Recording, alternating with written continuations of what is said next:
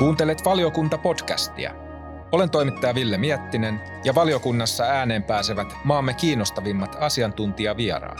Tietyiltä osin koulu, niin kuin me tänä päivänä se tunnetaan, täytyy myös muuttaa. Eli nämä samat ö, oppimistavat tai arviointitavat ei tule toimimaan enää tekoälyn aikakaudella. Niin varmasti pitkässä juoksussa niin erinäisten niin tiedon ja, ja asioiden tuottaminen tulee tietyllä tavalla niin sitä kautta koneellistumaan, niin kyllähän se tietysti totta kai muuttaa niin ihan merkittävästi myös sitä, sitä niin opetuksen toimintaa, opettajan toimintaa ja tietyllä tavalla mahdollistaa yksilöllistämisen ja, ja kaiken muun toiminnan ihan eri tavalla. Voisiko tämä kääntyäkin niin, että sitten ruvettaisiin enemmän vähän yhdessä tutkimaan ja opiskelemaan ja harjoittelemaan sitä niin kuin ehkä yhdessä tekemistä ja yhdessä oppimista. Voisiko jopa vähän sitten stressitaso meidän tuolla nuori, nuorisolla sitten jopa vähän laskeekin, jos siinä vähän lähdettäisiin myös niin kuin tietenkin opettajajohtoisesti myös vähän yhdessä tutkimaan ja opiskelemaan näitä uusia uusia juttuja. Valiokunta podcast rikastuttaa Kuntalehden teemoja puhumalla ajankohtaisista asioista ja ilmiöistä. Olen toimittaja Ville Miettinen ja tässä lähetyksessä puhumme tekoälystä opetuksessa. Keskustelemassa Kuntatalon studiossa ovat tekoälyyn perehtynyt väitöskirjatutkija, yrittäjä Niina Halonen, Lohjan kaupungin sivistysjohtaja Juha-Pekka Lehmus sekä Kuntalehden päätoimittaja Jarkko Ambrusin. Tervetuloa kaikille. Kiitoksia. Kiitos. Tekoälystä on puhuttu viime kuukausina paljon ja ehkä erityisesti tuo keskustelu ryöpsähti sen jälkeen, kun viime vuoden lopulla amerikkalainen tekoälyn tutkimuskeskus OpenAI lanseerasi keskustelubotti ChatGPT. Ja se ikään kuin tuli kaikkien ihmisten ulottuville ja käyttöön ja kokeiltavaksi. Mutta ö, otetaan ihan ensiksi termejä vähän haltuun ja pieni kierros. Ö, aloitetaan siitä, että miten määrittelet tekoälyn. Juha-Pekka. Joo, kiitos kutsusta mukaan keskusteluun ja, ja tietysti tekoäly on varmaan nyt sitten näitä meidän tämän yhteiskunnan ehkä sellaisia niin kuin muoti-ilmiöitä ja, ja tota, varmasti tekoäly niin kuin tietyllä tavalla tuottaa sitten sen, sen meidän niin kuin koneellistamisen seuraavan vaiheen ja, ja tota, varmasti niin kuin johtamisen ja, ja siihen liittyvän niin kuin jatkumon ja, ja tota, tekoäly on varmaan sitten sitä kautta niin, niin tota, osa meidän tulevaa elämää. Pystyykö sitä määrittelemään jotenkin, että mitä se on? No se on, se on hyvä kysymys, että tietysti se on varmaan sitten, mennään sinne niin kuin koneen sille puolelle, missä, missä tota, sitten se tietysti tavallaan ihmisen tekeminen pohjana, mutta, mutta koneen jatkumo, niin, niin tota, sitten jatkaa sitä meidän ajatuksen juoksua. Niina, miten määrittelet tekoälyn? Kiitos vielä tosiaan kutsusta. Mukava tulla tänne. Öm, tekoäly on tietenkin hyvin laaja ilmiö ja, ja sitähän käsitteellistetään tuolla ö, tutkimuspuolellakin hyvin moninaisesti, mutta noin jos niin kun perkaa sen ytimen siitä, niin voisi sanoa, että se on tietojen käsittelyä, joka pystyy ja tähtää siihen, että se mitä ennen ihminen on vaan pystynyt tekemään, niin nyt sitten kone pystyykin tekemään niitä samoja asioita. Eli, eli tota, ratkaisemaan ongelmia, käsittelemään kieltä, ymmärtämään puhetta, kuvia, tunnistamaan semmoisia asioita, mitä ennen on ajateltu vaan, että se kuuluu ihmiselle. Entä Jarkko, mitä tekoäly tarkoittaa sinulle?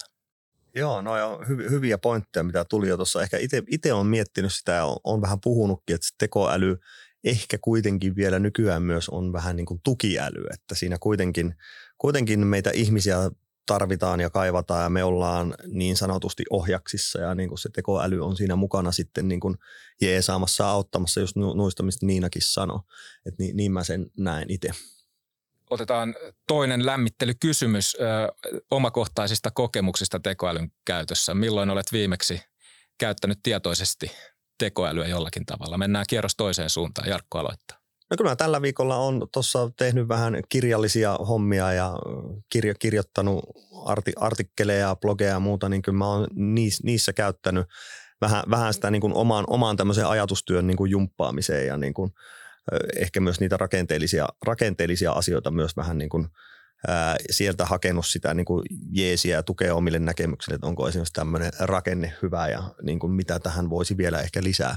Ja kyllä sieltä tulee, se on – se on kyllä täytyy sanoa että ensimmäisen kerran, kun chat GPTtäkin keväällä kokeilin, niin täytyy sanoa, että oli kyllä aika, aika yllättynyt, että niin kuin, miten, miten hyvin sieltä, sieltä niin kuin alkaa tulla sitä niin kuin nimenomaan tuommoiseen. To, toki sitten niin kuin faktan tarkistaminen ja tämmöinen, niin kuin mikä meille journalisteille esimerkiksi on tosi tärkeää, niin eihän sitä, sitä sieltä pysty, että kyllä se pitää sitten tehdä itse, mutta aika paljon tuossa tuommoisen niin oman kirjoitustyön niin kuin apuna ja tukena ehkä myös semmoisen sitten kun välillä kaikille meille tulee ehkä vähän jumia siinä omassa, omassa tämmöisessä prosessissa, niin sieltä saa sitten aina vähän semmoisen uuden piristysruiskeen sitten, että hei, että lähdetään tuohon suuntaan.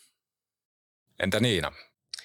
Tosi hyviä pointteja Jarkolla oli tuossa ja ihan siis samoihin asioihin käytän, että kyllä se niin kuin on jo semmoinen sparrauskaveri, joka on aina saatavilla. Eli perustuen just siihen, että voit sitä keskustelua käydä melkeinpä aiheesta kuin aiheesta.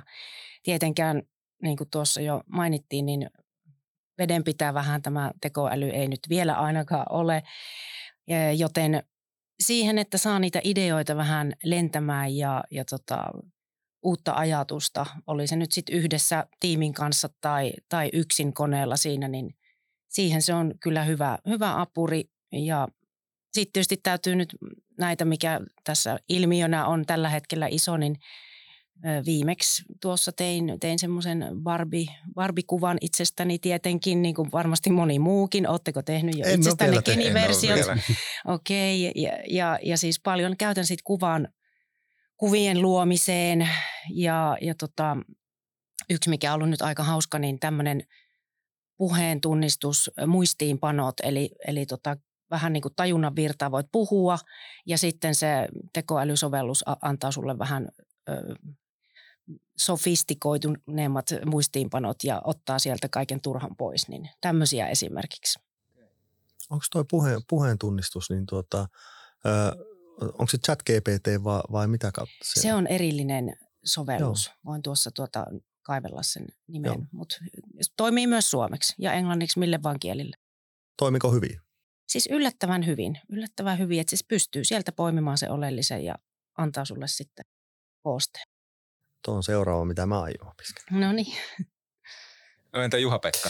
Joo, no mulla oli tuossa kevätpuolella pääsi osallistumaan maanpuolustuskurssille ja, ja tota, meidän työryhmän tehtäväksi tuli kurssijuhlaan toteuttaa juhlapuhe. Ja päätettiin sitten työryhmällä pienessä kiireessä, että koitetaan minkälaisen juhlapuheen chat GPT saa meille aikaiseksi. Ja, ja tota, siitä tuli ihan, ihan toteutettava ja, ja tota, pidettiin se sitten ihan sellaisenaan. Tosin sitten kerrottiin kyllä, että kuka tämä puheen on laatinut, mutta tota, saatiin ihan hyvä, hyvä kokonaisuus. Ja ehkä niin itsellekin just niin kuin tuossa tuli todettua, että hyvä esimerkki siitä, että aika, aika pitkälle ja aika niin kuin tietyllä tavalla valmista materiaalia sitten kumminkin, niin, niin tota, pystytään tuottamaan. Saiko tekoälyn tuottama puhe uploadit? Sai ja, ja ehkä vähän sellaisen niin kuin tietyllä tavalla, niin kuin tässä varmaan niin kuin moni ajattelee, että kumminkin sitten taas sellainen tapa toteuttaa se, niin, niin myös ehkä vähän ihan hyvä keskustelu aikaiseksi siitä, että, että ei välttämättä olisi ehkä huomannut, jos ei sitä olisi kerrottu. Niina, sä tosiaan toimit väitöskirjatutkijana Helsingin yliopiston kasvatuspsykologian työryhmässä, eikö vaan? Kyllä. Ja koulutat opettajia tekoälyn käyttöön, eli toisin sanoen sulla on laaja ja varmaan aika pitkä, pitkältä ajalta perehtymistä tähän aiheeseen. Mm, tuliko sulle tämä, mä kutsun tätä nyt tekoälybuumiksi tätä keskustelua, en tiedä onko se oikea termi, mutta tuliko sulle tämä keskustelun voimakkuus ja tavallaan yhtäkkinen niin kuin leviäminen yllätyksenä? Ää, siis toki tämä tekoäly ö, on ollut nähtävissä jo mm.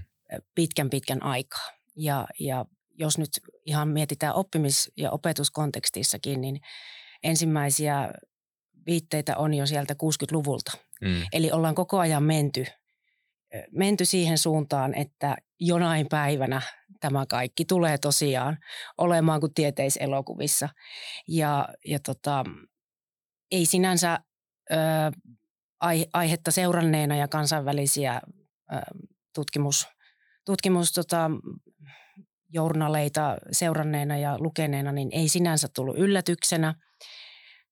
Mutta toki sitten, jos miettii, miettii sitä vähän niin kuin yhdessä yössä tosiaan, niin kuin sanoit, se, se ryöpsähti ja buumi, buumi alkoi siitä, niin toki siihen tarvitaan sitten näitä kaupallisia toimijoita, jotka nyt sitten tosiaan toivat, toivat nämä kaikkien saataville chat GPTn ja, ja nyt on Googlekin tuonut oman BART-version, niin tavallaan totta kai se sitten tuli hiukan yllätyksenä, että okei nyt se onkin, nyt se mm. aika on käsillä, mutta olin jo osannut odottaa, että, että kyllä se pian, pian tulee. No entä Juha-Pekka, tosiaan tämä niin sanottu ryöpsähdys liittyy jonkin verran myös koulumaailmaan, kun tuli, tuli tosiaan opiskelijatkin ovat havainneet tekoälyn mahdollisuudet öö, muun muassa tehtävien täydentämisessä tai jopa vastaamisessa tekoälyn avulla. Joka tapauksessa siitä on paljon puhuttu, että miten, miten opettajat tähän voivat reagoida, niin yllättikö tämä, tämä keskustelun ja vaikka chat GPT-mahdollisuuksien yhtäkkinen ilmaantuminen opettajat?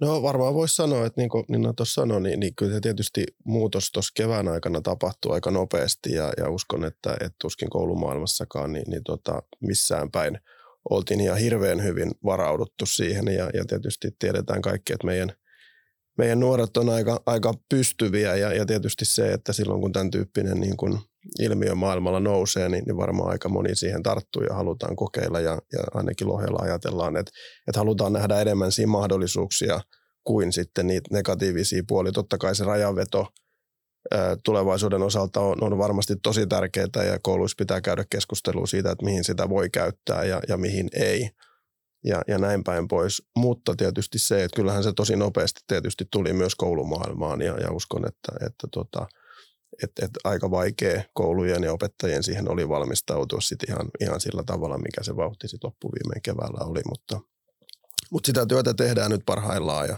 ja pyritään tietysti sit löytämään niitä rajoja. Totta kai myös niin oppilaille – kertomaan, että, että, että mikä on tekoäly, mihin sitä voidaan käyttää, mitä mahdollisuuksia se tuo. Ja sitten taas toisilta päin, että, että missä, missä menee se tietyllä tavalla raja, missä sitä voidaan käyttää ja, ja missä ei. No entä Jarkko, aloitit tosiaan heinäkuussa Kuntalehden päätoimittajana. Sitä ennen toimit viestintäalan yrittäjänä ja olet, olet seurannut viestintämaailmaa ja myös tietysti teknologiaa. millä ajatuksin olet seurannut tätä tekoälybuumin tuloa?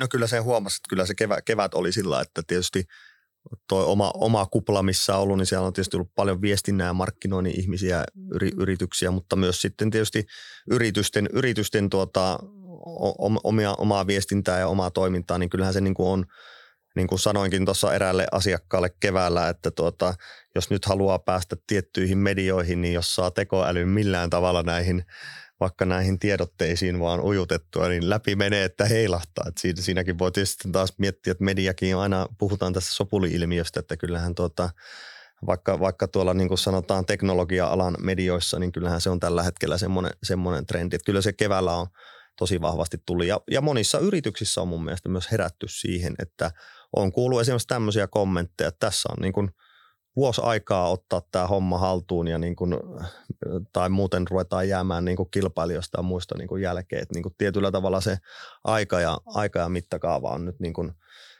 aikaikkuna on todella lyhyt verrattuna ehkä kun ollaan ajateltu aiemmin. Et tässä on vähän käynyt niin kuin perinteisesti monesti, että ollaan puhuttu niin kuin Niina sanoit, että 60-luvulta asti ja sitten voi olla pitkä, että ei tapahdu mitään, sitten se tapahtuukin yhdessä, yhdessä yössä. Että niin, niinhän sitä kävi vähän internetin ja kännyköiden ja monien muiden kanssa, että näinhän se kehity, kehitys aina menee. Ja nyt me ollaan sitten siinä, siinä hetkessä, milloin se on niin, kuin niin sanotusti nyrjähtänyt uuteen asentoon. Mm. Niin, vuosi aikaa ottaa haltuun. Miltä tämä, sanotaan Niina, tutkijan näkökulmasta kuulostaa? Onko Onko tässä uhkia vai mahdollisuuksia kouluissa esimerkiksi?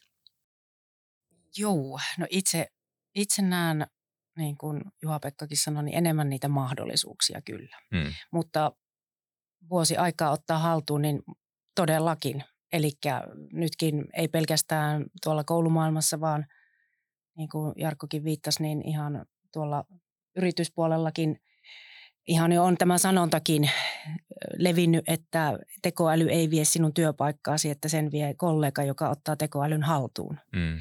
Eli kyllä niin kuin ihan joka ikisen pitäisi, pitäisi ottaa nyt niin sanotusti ainakin se perustaito ja lähteä, lähteä sitten niitä mahdollisuuksia nimenomaan kokeilemaan ja, ja myöskin rikastuttamaan ja nopeuttaa omia, omia ö, käytänteitä, mitä arjessa tekee. Mutta kyllä koulumaailmaan niin ehdottomasti se ei mitenkään voi lakasta maton alle tätä, tätä vyöryvää ilmiötä, vaan on löydettävä keinot Suomessakin, että miten saadaan opettajat todellakin nyt sitten tähän aalloharjalle ja oppimista tukemaan tekoälyavusteisesti. Miten tekoäly, onko se mukana tässä omassa väitöstyössäsi tai siinä tutkitko tekoälyä kouluissa vai? Tutkin, tutkin tekoälyä, eli mulla on tämmöiset työnimenä äm, teknologian välitteiset yhteisöllisen tiedon luomisen prosessit ja uudistumiskyky koko väitöskirjalle. Ja sitten siellä osajulkaisuissa tulee tämä tekoälyn rooli nimenomaan. Ja, ja sen verran vielä tästä, mitä yhteisöllinen tiedon luominen, niin on itse asiassa näiden nyt modernien oppimisteorioiden valossa se ydin. Eli oppiminen nähdään tämmöisenä hajautettuna, joka ei tapahdu pelkästään ihmisen yksilön päässä, vaan vuorovaikutuksessa ympäristön, verkostojen, teknologioiden kanssa. Ja nyt nimenomaan tullaan siihen, että mikä se tekoälyn rooli on tässä oppimisprosessissa, niin sitä tutkin. Millaisena näet sen, jos ajatellaan vaikka yritysmaailmassa, että vuosi aikaa ottaa se haltuun? Koulumaailmassa se voi olla ehkä vähän liukuvampi se aika, mutta jollain tavalla se kai pitäisi ottaa haltuun. Niin millaisena ikään kuin maaperänä näet sen? Miten opettajat ovat tässä mukana? Varmasti tällä hetkellä löytyy ääripäitä. Mm. Että Juha-Pekka varmasti tietää ja kertookin omasta näkökulmasta, mutta on niitä innokkaita, jotka aina ovat ymmärtäneet, että teknologia tuo mahdollisuuksia oppimiseen ja opettamiseen. Ö, on varmasti ihan missä maailman maassa tahansa on opettajia, jotka ajattelevat, että ei kuulu minulle, en, en ota tätä, tätä nyt välinettä tai tapaa käyttöön.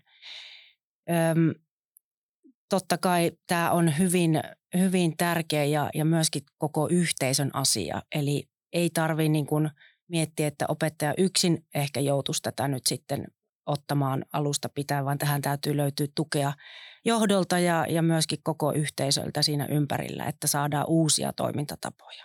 Mm.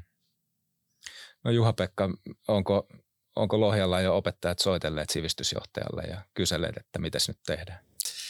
No ei, ei ole vielä, vielä soiteltu, mutta, mutta tota, ollaan kyllä niin tietyllä tavalla aika järjestelmällisesti koitettu ajatella, että, että me niin piirretään tämä polku, polku meidän kaupungin osalta. Ja, ja tosiaan tuossa keväällä, keväällä jo aloitettiin ja, ja ollaan ehkä tämmöisessä pilottivaiheessa, eli, eli koko henkilöstö sai keväällä mahdollisuuden osallistua koulutukseen, missä menomaan kerrottiin sitten tekoälyn niin kuin mahdollisuudesta ja, ja tietyllä tavalla, mitä se tarjoaa ja, ja missä menee niin kuin tietyn tyyppiset rajat ja, ja näin päin pois. Eli haluttiin niin lisätä sitä henkilöstön tietoisuutta asiassa ja nyt sitten syksyn aikana lähdetään, lähdetään tekemään ihan niin strategiapohjalta sitten suuntaa sille, että miten, miten meidän kouluissa, oppilaitoksissa ylipäätänsä kaupungin toiminnoissa niin tekoälyä voidaan jatkossa, jatkossa hyödyntää ja varmaan ensi talven aikana niin, niin pystytään sitten etenemään niin kuin seuraaviin steppien osalta eteenpäin. Ja, ja tota, toivotaan tietysti, että niin kuin koulujen ja oppilaitosten osalta niin, niin tota, saadaan pidetty koulut hyvin, hyvin siinä, siinä vauhdissa mukana ja uskon näin, että meillä on kumminkin Suomessa mun mielestä erittäin onnellisessa asemassa siinä, että meillä on erittäin motivoituneet ja osaavat opettajat oikeastaan kaikilla meidän kouluasteilla ja, ja tota, siltä osin uskon, että, että tota, varmaan meidän koulut pystyy tulevaisuudessa niin hyvin ottaa tämänkin asian haltuun. Mm. Varmaan edistyneitä kuntia muuallakin, mutta ainakin omiin silmiin on osunut nimenomaan Lohjan ö, kaupunkiorganisaation aktiivisuus tässä – ikään kuin reagoimisessa siinä, että oliko niin, että johtavat viranhaltijat ja johtavat luottamushenkilöt, kuitenkin teillä on ollut semmoinen aktiivinen ote tässä jo keväällä, että miten, miten lähdetään tutustumaan. Joo, me ollaan oikeastaan niin en, ennen tietyllä tavalla tätä vaihetta niin paljon puhuttu tiedolla johtamisesta. Ja tietysti koitettu kehittää niin koko kaupungin osalta kuin ennen kaikkea meidän kasvatuksen ja opetuksen osalta niin, niin semmoista niin kuin tiedolla johtamisen pohjaa kouluille ja rehtoreille. Ja, ja tietysti tämä, tämä osuu niin kuin siihen aika hyvään, hyvään saumaan, eli me ollaan, ollaan sitten Turun yliopiston kanssa kehitetty meille niin kuin paljon semmoista niin kuin tausta, taustatyökalua siihen, että miten esimerkiksi lasten ja nuorten hyvinvointia pystytään jatkossa eri tavalla sitten johtaa ja tietyllä tavalla löytää sieltä niitä tekijöitä, millä pystytään sitten resursseja käyttää tehokkaasti ja viemään niin kuin asioita oikeaan suuntaan. Ja tietysti nyt sitten tekoäly oikeastaan luo siihen aika luontevasti sen seuraavan portaan, eli, eli kun meillä on kerääntyy dataa oppilaiden opiskelusta ja, ja hyvinvoinnista, niin, niin miten me pystytään sieltä sitten tavallaan löytää ehkä sellaisia asioita tekoälyn osalta, mitä välttämättä sitten ehkä ihan sillä ihmistyöllä ei, ei ainakaan niin kuin samanlaisessa aikajanassa, niin, niin tuota ollaan aikaisemmin pystytty tekemään ja pyritään tietysti sitä meidän tiedolla johtamista ja sitten sen kautta niin, niin tuota, tekoäly hyödyntää sitten näissä jatkossa entistä tehokkaammin. Minkälaisia oli tuota, kokemuksia tuli näistä ko- koulutuksista? Tuliko kommentteja kommentteja tuota, osallistujilta. Koettiinko vai, vaikeaksi tai ha, hahmottaa tai, tai, niin kuin, tai mahdollisuuksia nähtiinkö?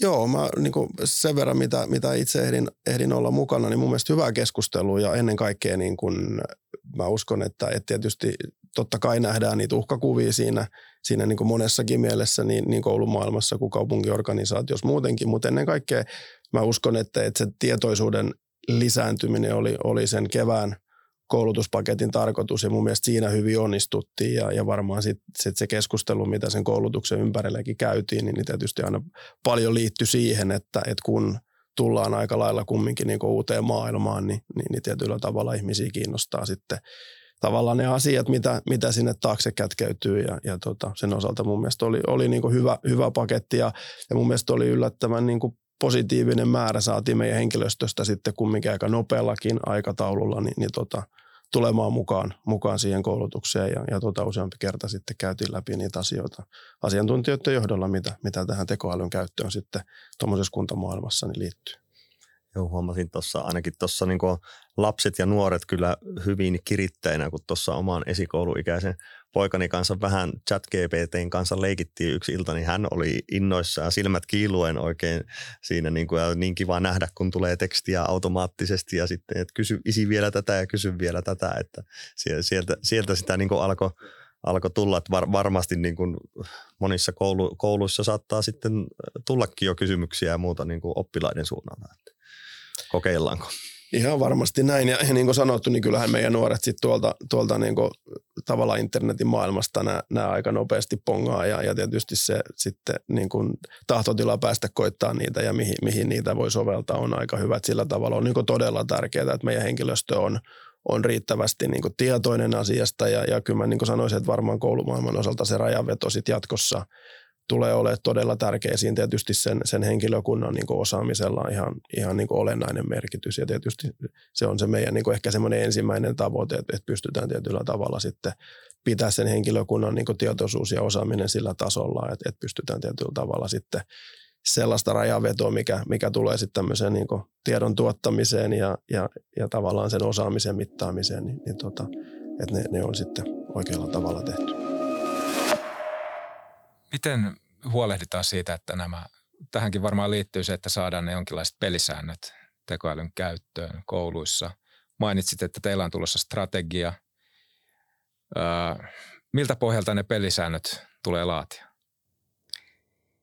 Ähm, no mun näkemyksen mukaan niin kuin aivan oleellista on nyt ymmärtää tämä moderni oppimiskäsitys. Ja se tarkoittaa myös sitä, että tietyiltä osin koulu, niin kuin me tänä päivänä se tunnetaan, täytyy myös muuttaa. Eli nämä samat ö, oppimistavat tai arviointitavat ei tule toimimaan enää tekoälyn aikakaudella. Eli tosiaan ö, oppiminen ja pedagogiset käytänteet täytyy nyt yhteistyössä sen taitotason, opettajien taitotason lisäämisen, tekoälyn taitotason lisäämisen kanssa, niin uudistaa ja, ja miettiä, että minkälaista osaamista me tulevaisuudessa halutaan toistaa ja toteuttaa. Tämä maailma on meidän lapsille ja nuorille. Se ei ole enää se paperi ja kynä, mikä toimii. Eli, eli tosiaan tämä on hyvin moniulotteinen ja, ja haastavakin aihealue.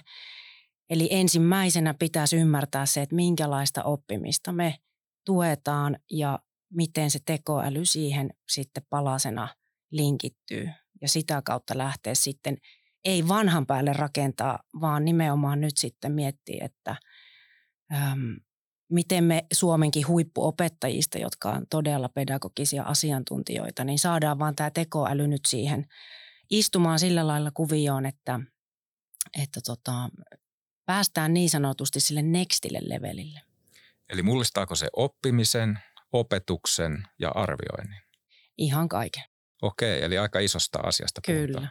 kyllä todellakin. Tämän sisäistäminen voi olla kyllä, voi viedä ehkä enemmän kuin sen vuoden. Sisäistäminen vie varmasti aikaa, mutta haltuotto täytyy aloittaa heti. Mm. Eli ei, ei ole aikaa ootella nyt tässä ja katsella, että mitä muut tekee. Ja on just hieno kuulla, että esimerkiksi nyt siellä Lohjalla olette niin kuin jo lähtenyt asiaa viemään eteenpäin. Ja, ja tämmöisiä toimiahan tarvittaisiin ihan kansallisella tasollakin nyt sitten pikaisesti. Että monethan oottelee linjauksia, Mm. monet tahot, mutta niin kuin yksilö- ja, ja koulu- ja, ja kuntatasollakin varmasti, niin kuin kuultiin, niin voi jo mennä eteenpäin ja täytyykin mennä eteenpäin. Mm. Tämä kuulostaa kuitenkin aika hurjalta. Eikö opettajien esihenkilöä yhtään hirvitä tämä, että kaikki on mullistumassa? Joo, kyllä se tietysti niin kuin vau- vauhti on kova, ja, ja, mutta niin kuin Niina sanoi, niin me tarvitaan kokemuksia, että, että ennen kuin me löydetään sitten, sitten niin kuin tietyllä tavalla se oikea tapainen yhteiselo tekoälyn kanssa, on se sitten esikoulu tai, tai lukio, niin, niin tota, totta kai kokemuksen kautta meidän pitää niitä, niitä rajoja lähteä niin kuin hakemaan, ja ehkä Lohjalla haluttu ajatella nyt se, että, että ollaan sitten ennemmin siinä eturintamassa hakemassa niitä rajoja, ja varmaan pystytään sitten myös niin kuin hyödyntää sekä omassa toiminnassa ehkä että muutenkin sitten, että, että kun niitä kokemuksia saadaan. Ja, ja varmasti itsekin on, on vahvasti sen perään, että, että me tarvitaan kansallisia, kansallisia niin yhteisiä tietyllä tavalla normeja, säädöksiä ja, ja, ja sitten niin kuin selkeästi niin kuin ohjeistuksia siitä, että miten, miten tulevaisuudessa tämän osalta toimitaan, mutta, mutta kyllä mä näen, että, että tietyllä tavalla meidän koulujen tehtävä on valmistaa niitä nuoria siihen – tulevaisuuteen ja sen koulun jälkeiseen elämään. Ja, ja jos ajatellaan niin kuin tämän hetken tilannetta, niin aika vaikeaa kuvitella, että se tulevaisuuden työpaikka tai, tai työelämä tai mikä tahansa toiminto toimisi ilman tekoälyä. Ja sillä tavalla tietysti silloin se pitää olla myös olennainen osa sitä koulutuspolkua. Ja, ja tota, varmasti nyt sitten tulevien vuosien aikana niin, niin tota löydetään sitten oikeat tavat, miten, miten koulutuksen osalta niin tähän valmistutaan. Tosi, tosi tärkeitä havaintoja ja tuohon vielä haluaisin tämmöisen niin kuin karrikoidun esimerkin, että mitä niin kuin oppiminen on ehkä ajateltu olevan tuolla ylemmillä äh, tota, ikäluokilla, että kaikki varmaan muistaa, että on päntänneet tenttiin kaiken mahdollisen tiedon, mitä ikinä voi, voi tuota, lukea. Ja sitten tuota, kun on tenttipäivä, niin mun pääohjaajani Kirsti Lonka onkin tämän jo – vuosikausia sitten lanseerannut tämmöisen kuin bulimia-oppiminen. Sitten on se tentti, sitten oksennetaan se vastaus siihen paperille ja sen jälkeen sujuvasti unohdetaan koko juttu. Niin tavallaan tämä lähtökohta, hyvin karrikoitu esimerkki, mutta tämä ei niin kuin oppimisen kannalta enää toimi tänä päivänä.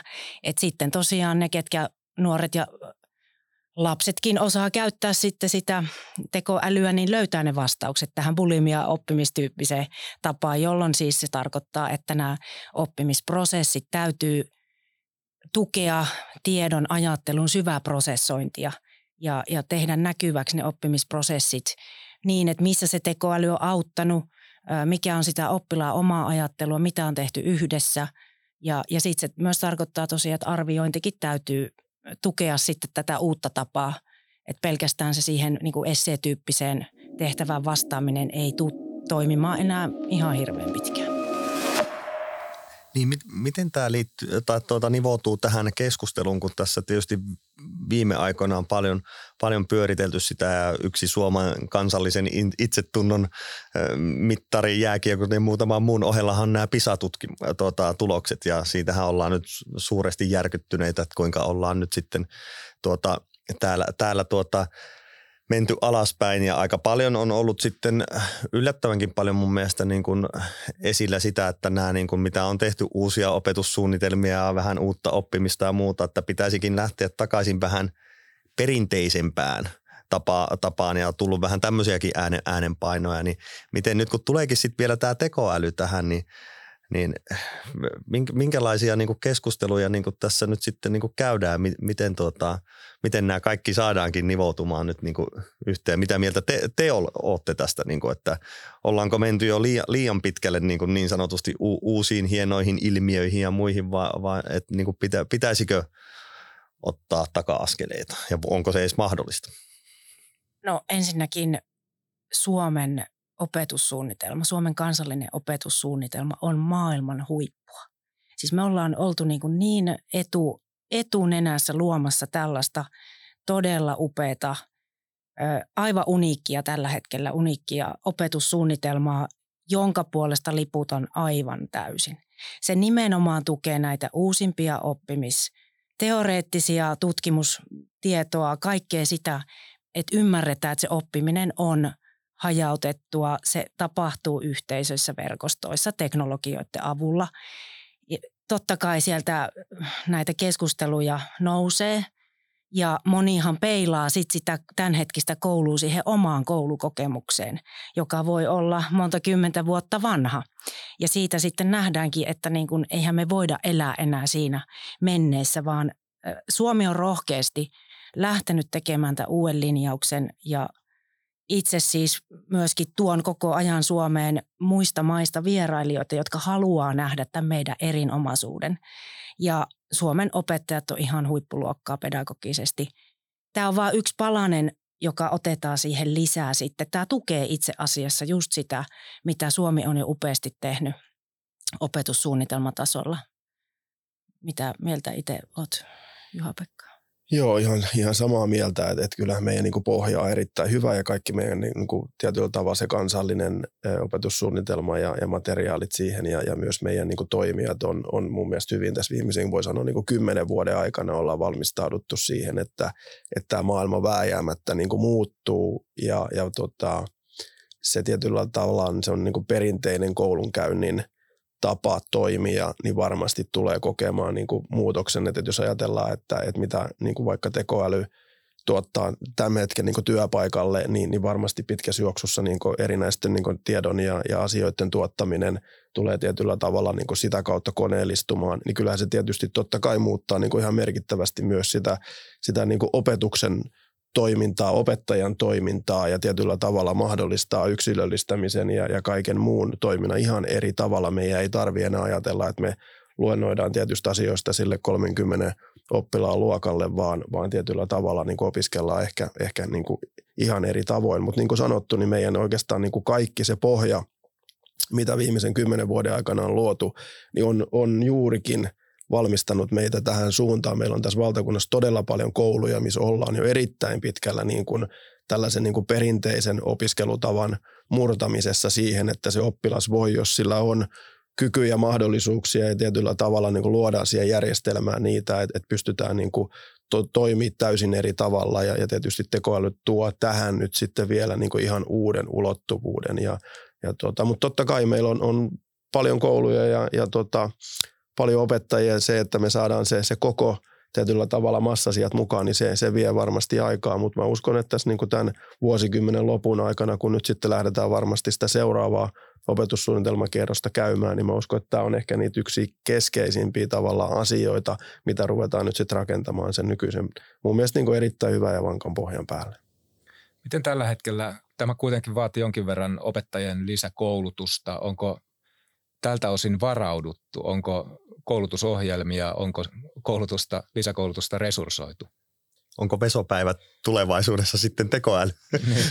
Joo, hyvä kysymys. Siis ei varmasti olla varauduttu. Et, et kyllähän niin tuossa jo todettiin, niin se, se kevät varmasti, niin kuin, että tämä tuli, tuli niin nopeasti. Ja, ja tota, mutta niin kuin tuossa todettiin, niin mä uskon, että meillä on, on niin kuin aika iso osa opettajista on erittäin hyvin valveutuneita ja seuraavat niin, kuin niin nuorten tekemisiä kuin se, että mitä maailmalla tapahtuu ja, ja myös sit se oma, oma kiinnostus ja, ja halu niin tietyllä tavalla tuottaa sen, että, että, että varmasti aika moni tutustuu sitten siihen jo ilman sitä koulutustakin – mutta totta kai me tarvitaan, että, että kyllähän meidän pitää niin kuin valmistaa ja tavallaan antaa sille henkilöstölle sit niin kuin laajassa kuvassa niin kuin mahdollisuudet tietyllä tavalla sisäistää se asia, että mitä tämä nyt ihan oikeasti tarkoittaa ja, ja myös sitten kun puhutaan niistä normeista ja muista, että, että mi, mihin sitä rajaa on sitten syytä, syytä vetää. Ja, ja, tota, ja niin kuin sanottu, niin Lohjalla niin eletään tämmöistä niin pilottivaihetta, että halutaan niin kuin tavallaan sitä tietoisuutta lisätä ja, ja sitä kautta saada kokemuksia ja, ja uskon, että myös valtakunnallisesti niin, niin se, että ennen kuin sitten taas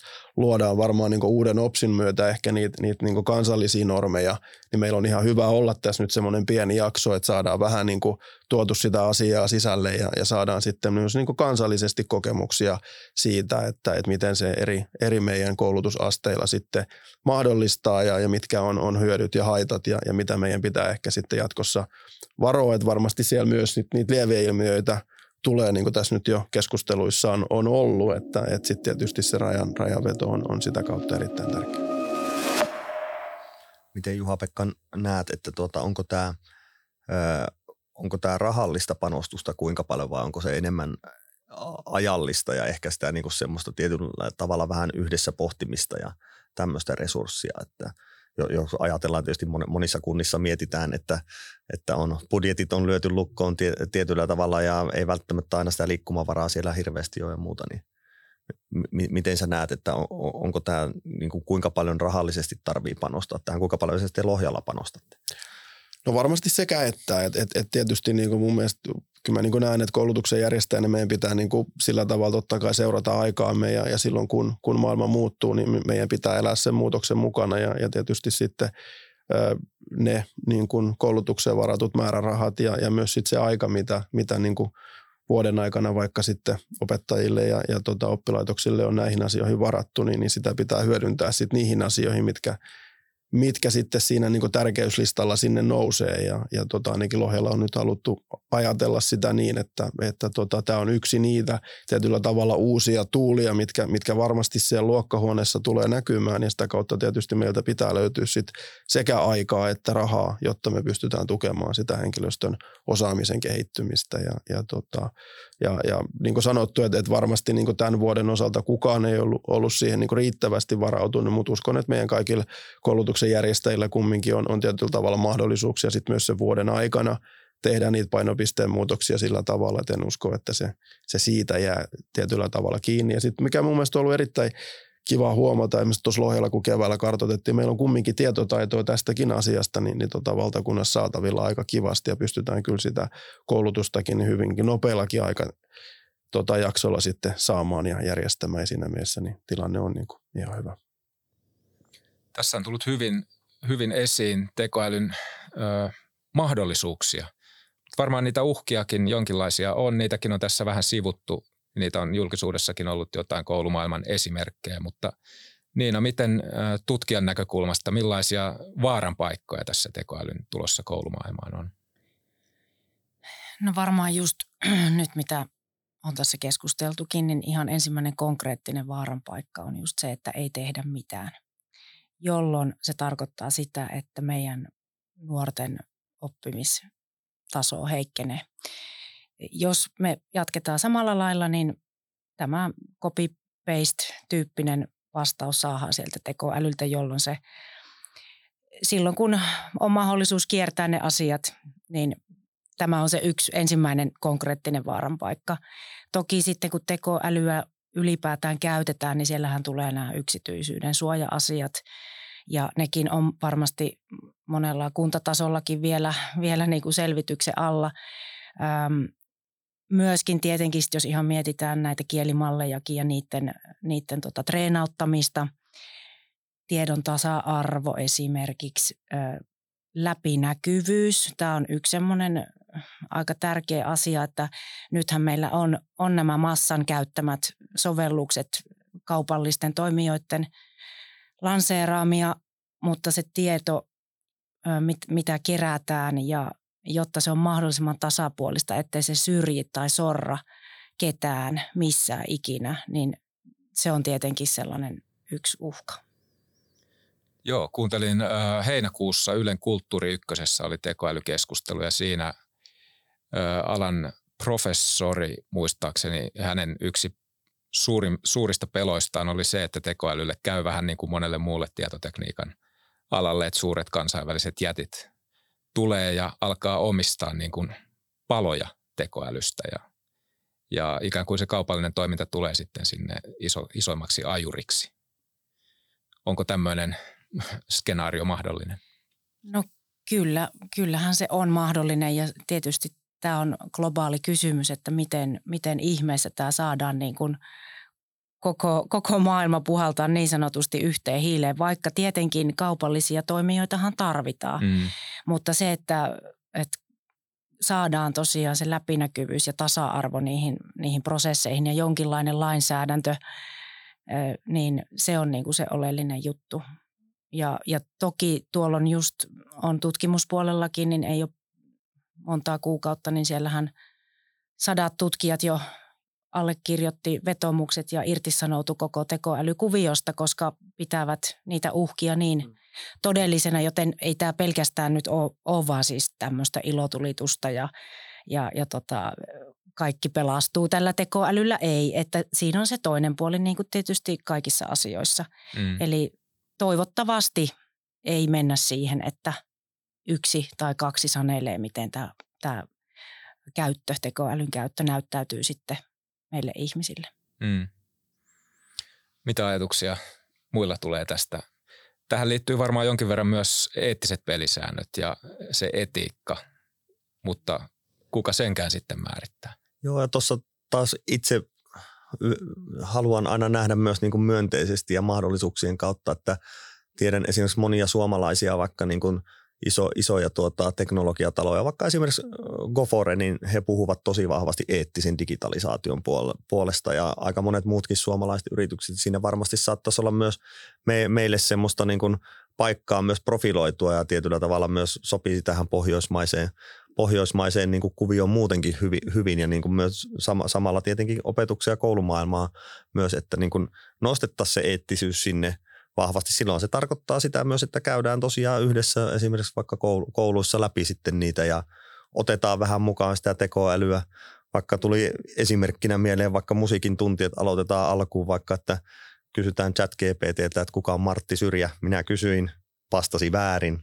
Ja tuota, sen jälkeen voisi opettaa käydäkin sitten läpi, että no kuka on ja sitten voitaisiinkin lähteä siitä soittamaan ja musisoimaan, että niin kuin tietyllä tavalla – mutta niin kuin siinä myös tuoda esille sitä, niin kuin tekoälyssä on myös tämmöistä puolta, että älkää ottako kaikkea tosissaan, tosissaan mitä sieltä tulee, että se pitää aina kuitenkin tarkastaa jostain ja olla vähän kriittinen.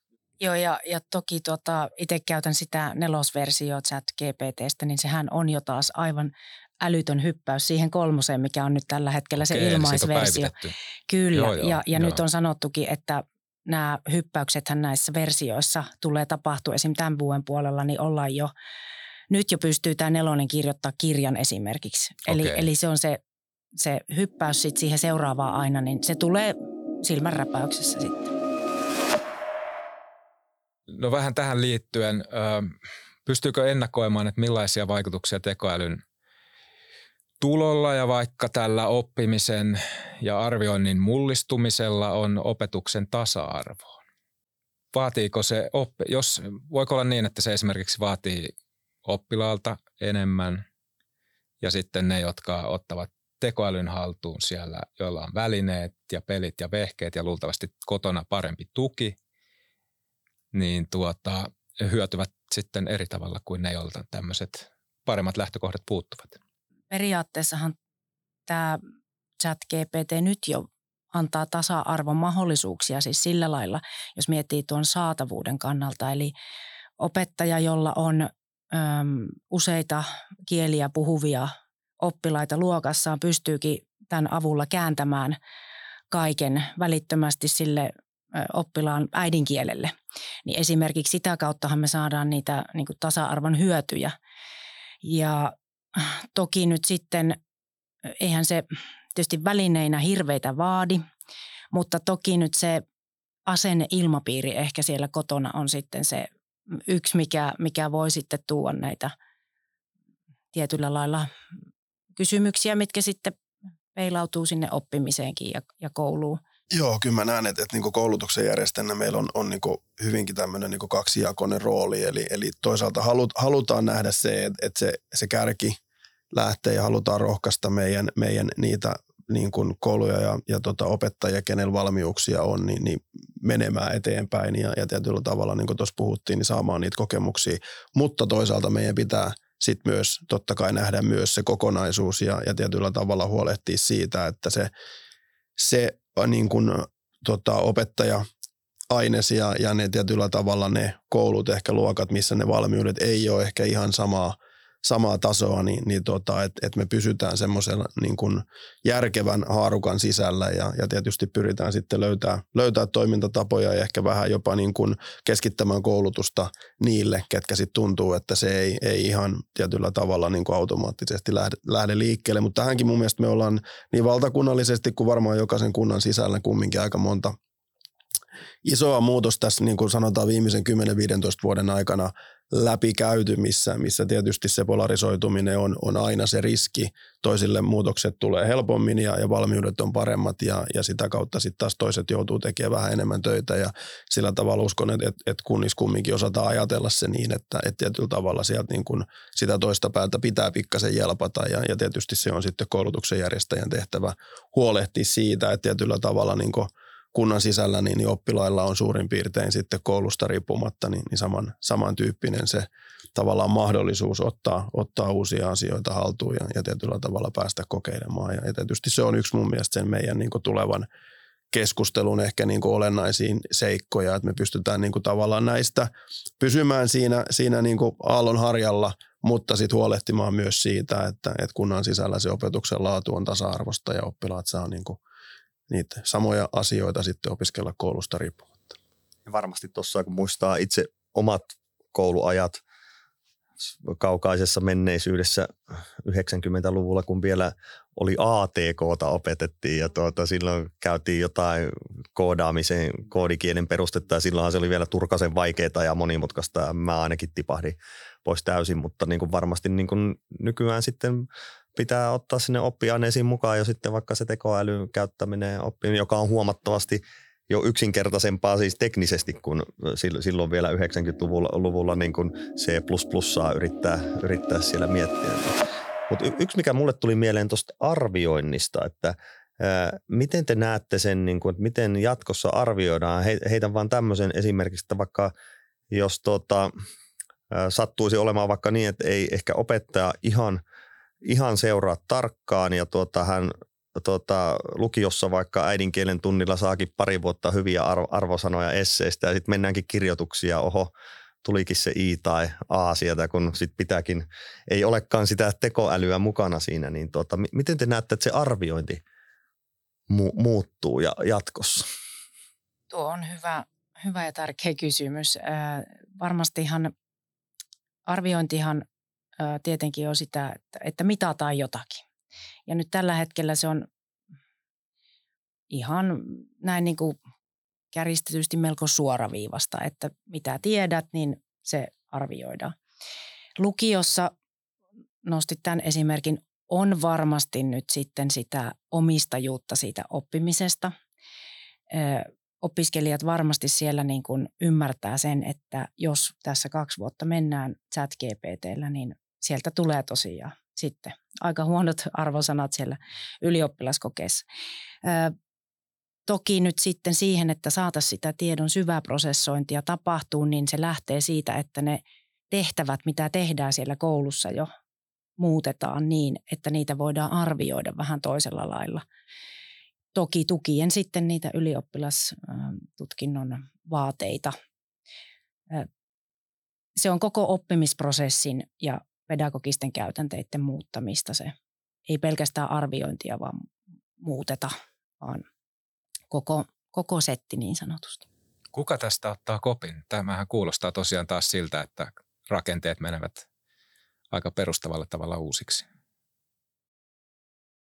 Niin. No tietysti jos ajatellaan koko meidän koulutusjärjestelmää, niin, niin se on aika iso laiva ja, ja varmasti kääntyy hitaasti, mutta jos katsotaan niin kuin taas pikkasen taaksepäin, niin kyllähän meillä vaikka nyt ylioppilastutkinnon osalta, niin me ollaan kumminkin tultu nyt täysin sähköiseen tutkintoon ja, ja voi sanoa, että, että silläkin puolella aika hyvin niin kuin luotu kumminkin pohjaa pohjaa sille, että, että varmaan niin kuin tulevaisuudessa ehkä se tutkinnon niin kuin semmoinen, jos ajatellaan, että mitä se on ollut vaikka 20 vuotta sitten, niin, niin, niin kyllä se kumminkin se sekin sisältö on jo lähtenyt vahvasti muuttumaan siitä, että, että, tota, että, että millä tavalla sen, sen niin kuin tutkintoon osallistuvan sitä osaamista ja tietotaitoa siellä sitten tutkinnon sisällä niin kuin mitataan. Ja, ja tota, uskon, että, että, että tämä, tämä kehitys varmasti tulee tässä niin kuin vuosikymmenen lopun aikana, niin, niin, niin tota, sitten ottaa taas niin kuin oman askeleen. Mutta totta kai niin kuin se on tärkeää, että, että, että nämä niin kuin isot, isot linjat, niin, niin tota, ne, ne tulee sitten ajan kanssa ja, ja varmaan nyt sitten mä uskon, että tässä ensivaiheessa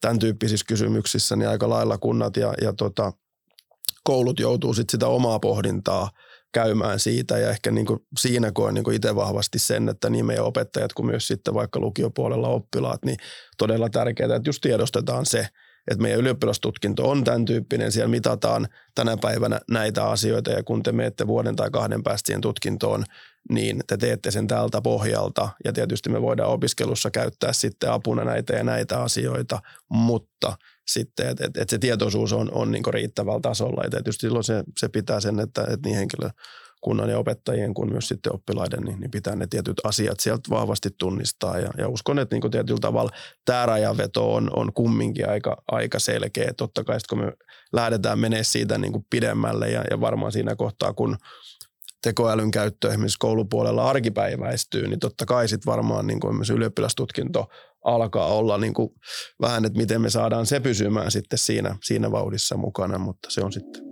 tulee varmaan niin kuin tulevaisuuden pohdintoja.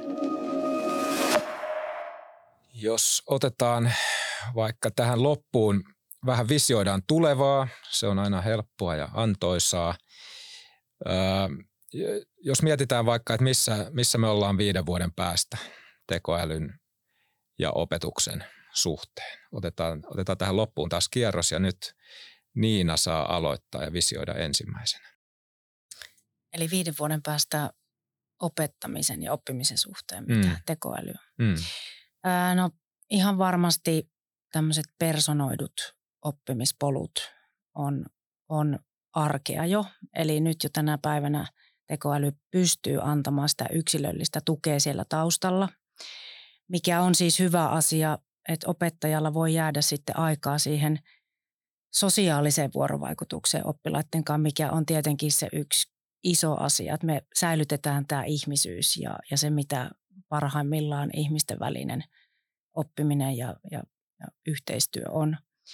Öm, varmasti tullaan jo näkemään erilaisia ihan koulujen käytössä olevia sovelluksia, jotka pystyy myös tähän tämmöiseen yhteisölliseen tekemiseen antamaan syötteitä.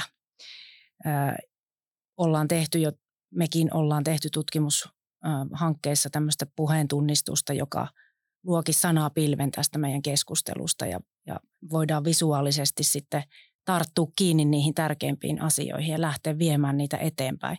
Eli tavallaan se ajatteluprosessi varmasti niin kuin syvenee ja, ja saa semmoista rikkautta tekoälyn kautta jo, jo tässä viiden vuoden aikana ja varmasti siellä jotain ekstriimiäkin tullaan näkemään, että ei, ei, ei ihan vielä tiedä kaikkea, mutta paljon, paljon tulee ja, ja nopealla aikataululla. Mitäs Juha-Pekan kristallipallossa näkyy? Joo, ei ihan helppo kysymys. Että et kyllä tietysti niin kuin miettii, että et uskon, että varmaan niin kuin tässä muutaman vuoden sisällä niin, niin se sellainen niin kuin tämän hetken kokeileva toiminta, varmasti uskon, että, että se niin kuin eri työpaikoilla ja oppilaitoksissa, niin, niin sitten siirtyy lähemmäksi sitä arkea, että et, et selkeästi tunnistetaan niitä kohtia, missä me nyt ollaan niin kuin, voidaan perinteisesti niin kuin käyttää tekoälyä ja tavallaan niin kuin tuotetaan tiettyjä asioita sillä. Se, että, että miten se sitten tulevien vuosien aikana tietyllä tavalla pääsee sinne rakenteisiin ja, ja minkä tyyppisiä muutoksia pystytään sitten koko siihen koulutusjärjestelmään tekemään niin, että tietyllä tavalla se, se tekoälyn oma paikka sieltä löytyy, niin se on tietysti haasteellisempi haasteellisempi. Ehkä toivoisin tietyllä tavalla sitä, että, että me ei oltaisi ihan pelkästään niin koko valtakunnan osalta näiden niin sanotusti kokeilevien koulujen varassa, vaan, vaan pystyttäisiin sitten vaikka seuraavalla OPS-kierroksella niin, niin tavallaan huomioimaan nämä tulevaisuuden niin kuin kehityssuunnat ja, ja luomaan niille sitä omaa, omaa tilaa ja sitä kautta niin kuin tavallaan sen koko sinne arviointiin saakka, niin, niin tota, ottaa sitten ne huomioon, mikä totta kai aina helpottaa sit sitä, sitä arjen, arjen pyörittämistä. Ja, ja tota, mutta e, ehkä niin kuin tietyllä tavalla itse näen, että, tämä on asia, mikä, mikä selkeästi hyvin voimakkaasti, hyvin nopealla aikataululla hyppäsi tähän meidän, meidän pöydälle ja, ja, ja tietyllä tavalla niin vaatii meiltä nyt kyllä sitten niin kuin reagointia ja, ja sen eteen niin kuin töitä tekemistä, että, että A, pysytään itse kartalla, että kyllä niin kuin tietyllä tavalla arvostan Niina tekee tätä tavallaan nyt teette siellä niin kuin eturintamassa töitä ja, ja nyt sitten meillä tietyllä tavalla, ketä on, on ehkä sitten niin kuin tiiviimmin vielä kiinni siinä arjen pyörittämisessä, niin, niin, niin joudutaan tietyllä tavalla nyt sitten löytää, löytää aikaa ja, ja energiaa sille, että, että pystytään tietyllä tavalla pysymään kärryillä. Ja, ja tota, toivottavasti mun mielestä niin tässä valtakunnan tasolla niin, niin löydetään hyvät tavat sitten koko meidän niin koulutusjärjestelmän osalta niin, niin tota, tekee sitä samaa työtä. Ja innolla odotan myös sit sitä, että miten, miten ehkä nämä meidän niin kuin tavallaan kansalliset tasot niin tähän keskusteluun lähtee ottaa osaa. Entä Jarkko, mikä on sinun viiden vuoden visiosi? No joo, siis allekirjoitan kaikki nämä, mitä, mitä tuota, Niina ja Juha-Pekka sanoo. Ehkä itse tuon vähän näkökulmaa tai mietin tätä niin kuin tämmöisenä vanhempana ja myös ehkä muutenkin, kun on tuossa seurannut, seurannut, että kyllähän niin kuin oppiminen ja koulumaailmaa, lukiomaailmaa ja toisen asteen opinnot, niin aika – sanotaan, että kyllä meidän niin lapset ja nuoret on aika stressaantuneita ja siellä on aika suoritusmeininkiä. Siellä saattaa olla viikossa kokeita ihan älyttömästi ja se on sitä niin kuin semmoista tosi, tosi tykittämistä ja niin kuin muuta. Ja niin kuin tietyllä tavalla tämä tekoäly kyllä voi nyt tehdä sen, että kaikista tulee NS-kympin poikia ja tyttöjä. Eli niin sanotusti se tämmöisen peruspänttäämisen niin kuin taso nousee, tai kaikilla se tieto on aika helposti saatavilla, että voisiko tämä kääntyäkin niin, että sitten ruvettaisiin enemmän vähän yhdessä tutkimaan ja opiskelemaan ja harjoittelemaan sitä niin kuin ehkä yhdessä tekemistä ja yhdessä oppimista ja vuorovaikutustaitoja ja myös niin kuin ehkä miettiä niiden arviointia sitten tietysti jokaisen taito- ja lähtötason mukaan, että voisiko jopa vähän sitten stressitaso meidän tuolla nuori, nuorisolla sitten jopa vähän laskeekin, jos siinä vähän lähdettäisiin myös niin kuin tietenkin opettajajohtoisesti myös vähän yhdessä tutkimaan ja opiskelemaan näitä uusia, uusia juttuja. Tämä on tämmöinen kaunis, kaunis kirkasotsainen idealistinen ajatus tässä alku, alku tai loppukesällä, mutta tuota, No aivan ihanalta Mielen, kuulostaa. Mielenkiintoisen kuulonen ja liittyykö tämä jotenkin siihen, vähän siihen luovaan oppimiseenkin, mitä sä oot, mistä Kyllä, luova tai uutta luova niin, oppiminen on niin, nyt noussut luova. monissa näissä koulutuskeskusteluissa. Eli, eli nimenomaan ei vaan äm, mekaanisesti mm. toisteta sitä, mitä on jo tehty, vaan ryhmä yhteisö yhdessä pystyy menemään sinne seuraavalle tasolle. Ja, ja tässä se tekoäly on yksi palanen, joka voi auttaa ihmiset pääsemään yhdessä sinne. Ja nimenomaan tämä oli upeata, nosti tämän vuorovaikutuksen ja, ja sen, mitä, mitä meidän pitäisikin nyt muistaa korostaa myös tänä tekoälyn aikakautena tässä. Joo, koska se niin kuin ihmisyys ja se niin kuin tekoälyhän ei vielä varmaan pitkään aikaan niin kuin tämmöisiä empatiaa ja tällaisia taitoja. Se on erinomaisen huono vie, vielä niissä ja varmasti on pitkään näin. Mä oon ymmärtänyt tutkijoita, että eihän se niin kuin häviä tämä ihmisten välinen vuorovaikutus ja ihmisjohtoisuus vielä niin kuin aikoihin. Ei. Joo, ja sitten se, että, että koulussakin on nimenomaan nyt tekoäly mahdollista valjasta niihin rutiiniasioihin, jotka nyt kuormittaa myöskin opettajia. Ja, ja myöskin niin kuin nostit tämän nuorten hyvinvoinnin, niin tosiaan sen tiedon pänttäämisen sijaan sehän kuormittaa, kun tota, työmuistikin on paukkuu koko ajan yli, niin tavallaan siihen sitten löytää ne keinot, mitä tekoäly hoitaa ja me ihmiset voidaan keskittyä just siihen uutta luovaan, jo, uutta luovaan toimintaan, jolla myös voidaan ratkaista meidän globaalia haasteita. Eli ihmisethän tarvitaan ratkaisemaan nämä meidän isot haasteet, mitä meidän maailmassa on. Tekoäly, joku... tekoäly hoitaa Vilman sitten. Niin just. Se on varmaan, varmaan, varmaan niin, monien kyllä. vanhempien Joo. ja opettajienkin unelmatilanne. Anna joku esimerkki vielä tähän loppuun, että miten se voi vaikka sitä opettajan työtaakkaa, miten se voidaan valjastaa vähän keventämään sitä? Äh, ihan konkreettisia esimerkkejä nyt jo, mitä tänä päivänä pystytään tekemään, niin opettajahan voi ö, pyytää apua vaikkapa tuntisuunnitelmiin, toki syöttää sinne sen oman pedagogisen idean. Ja mitä enemmän syötät kontekstia sille tekoälylle, niin sen paremmin se pystyy auttamaan.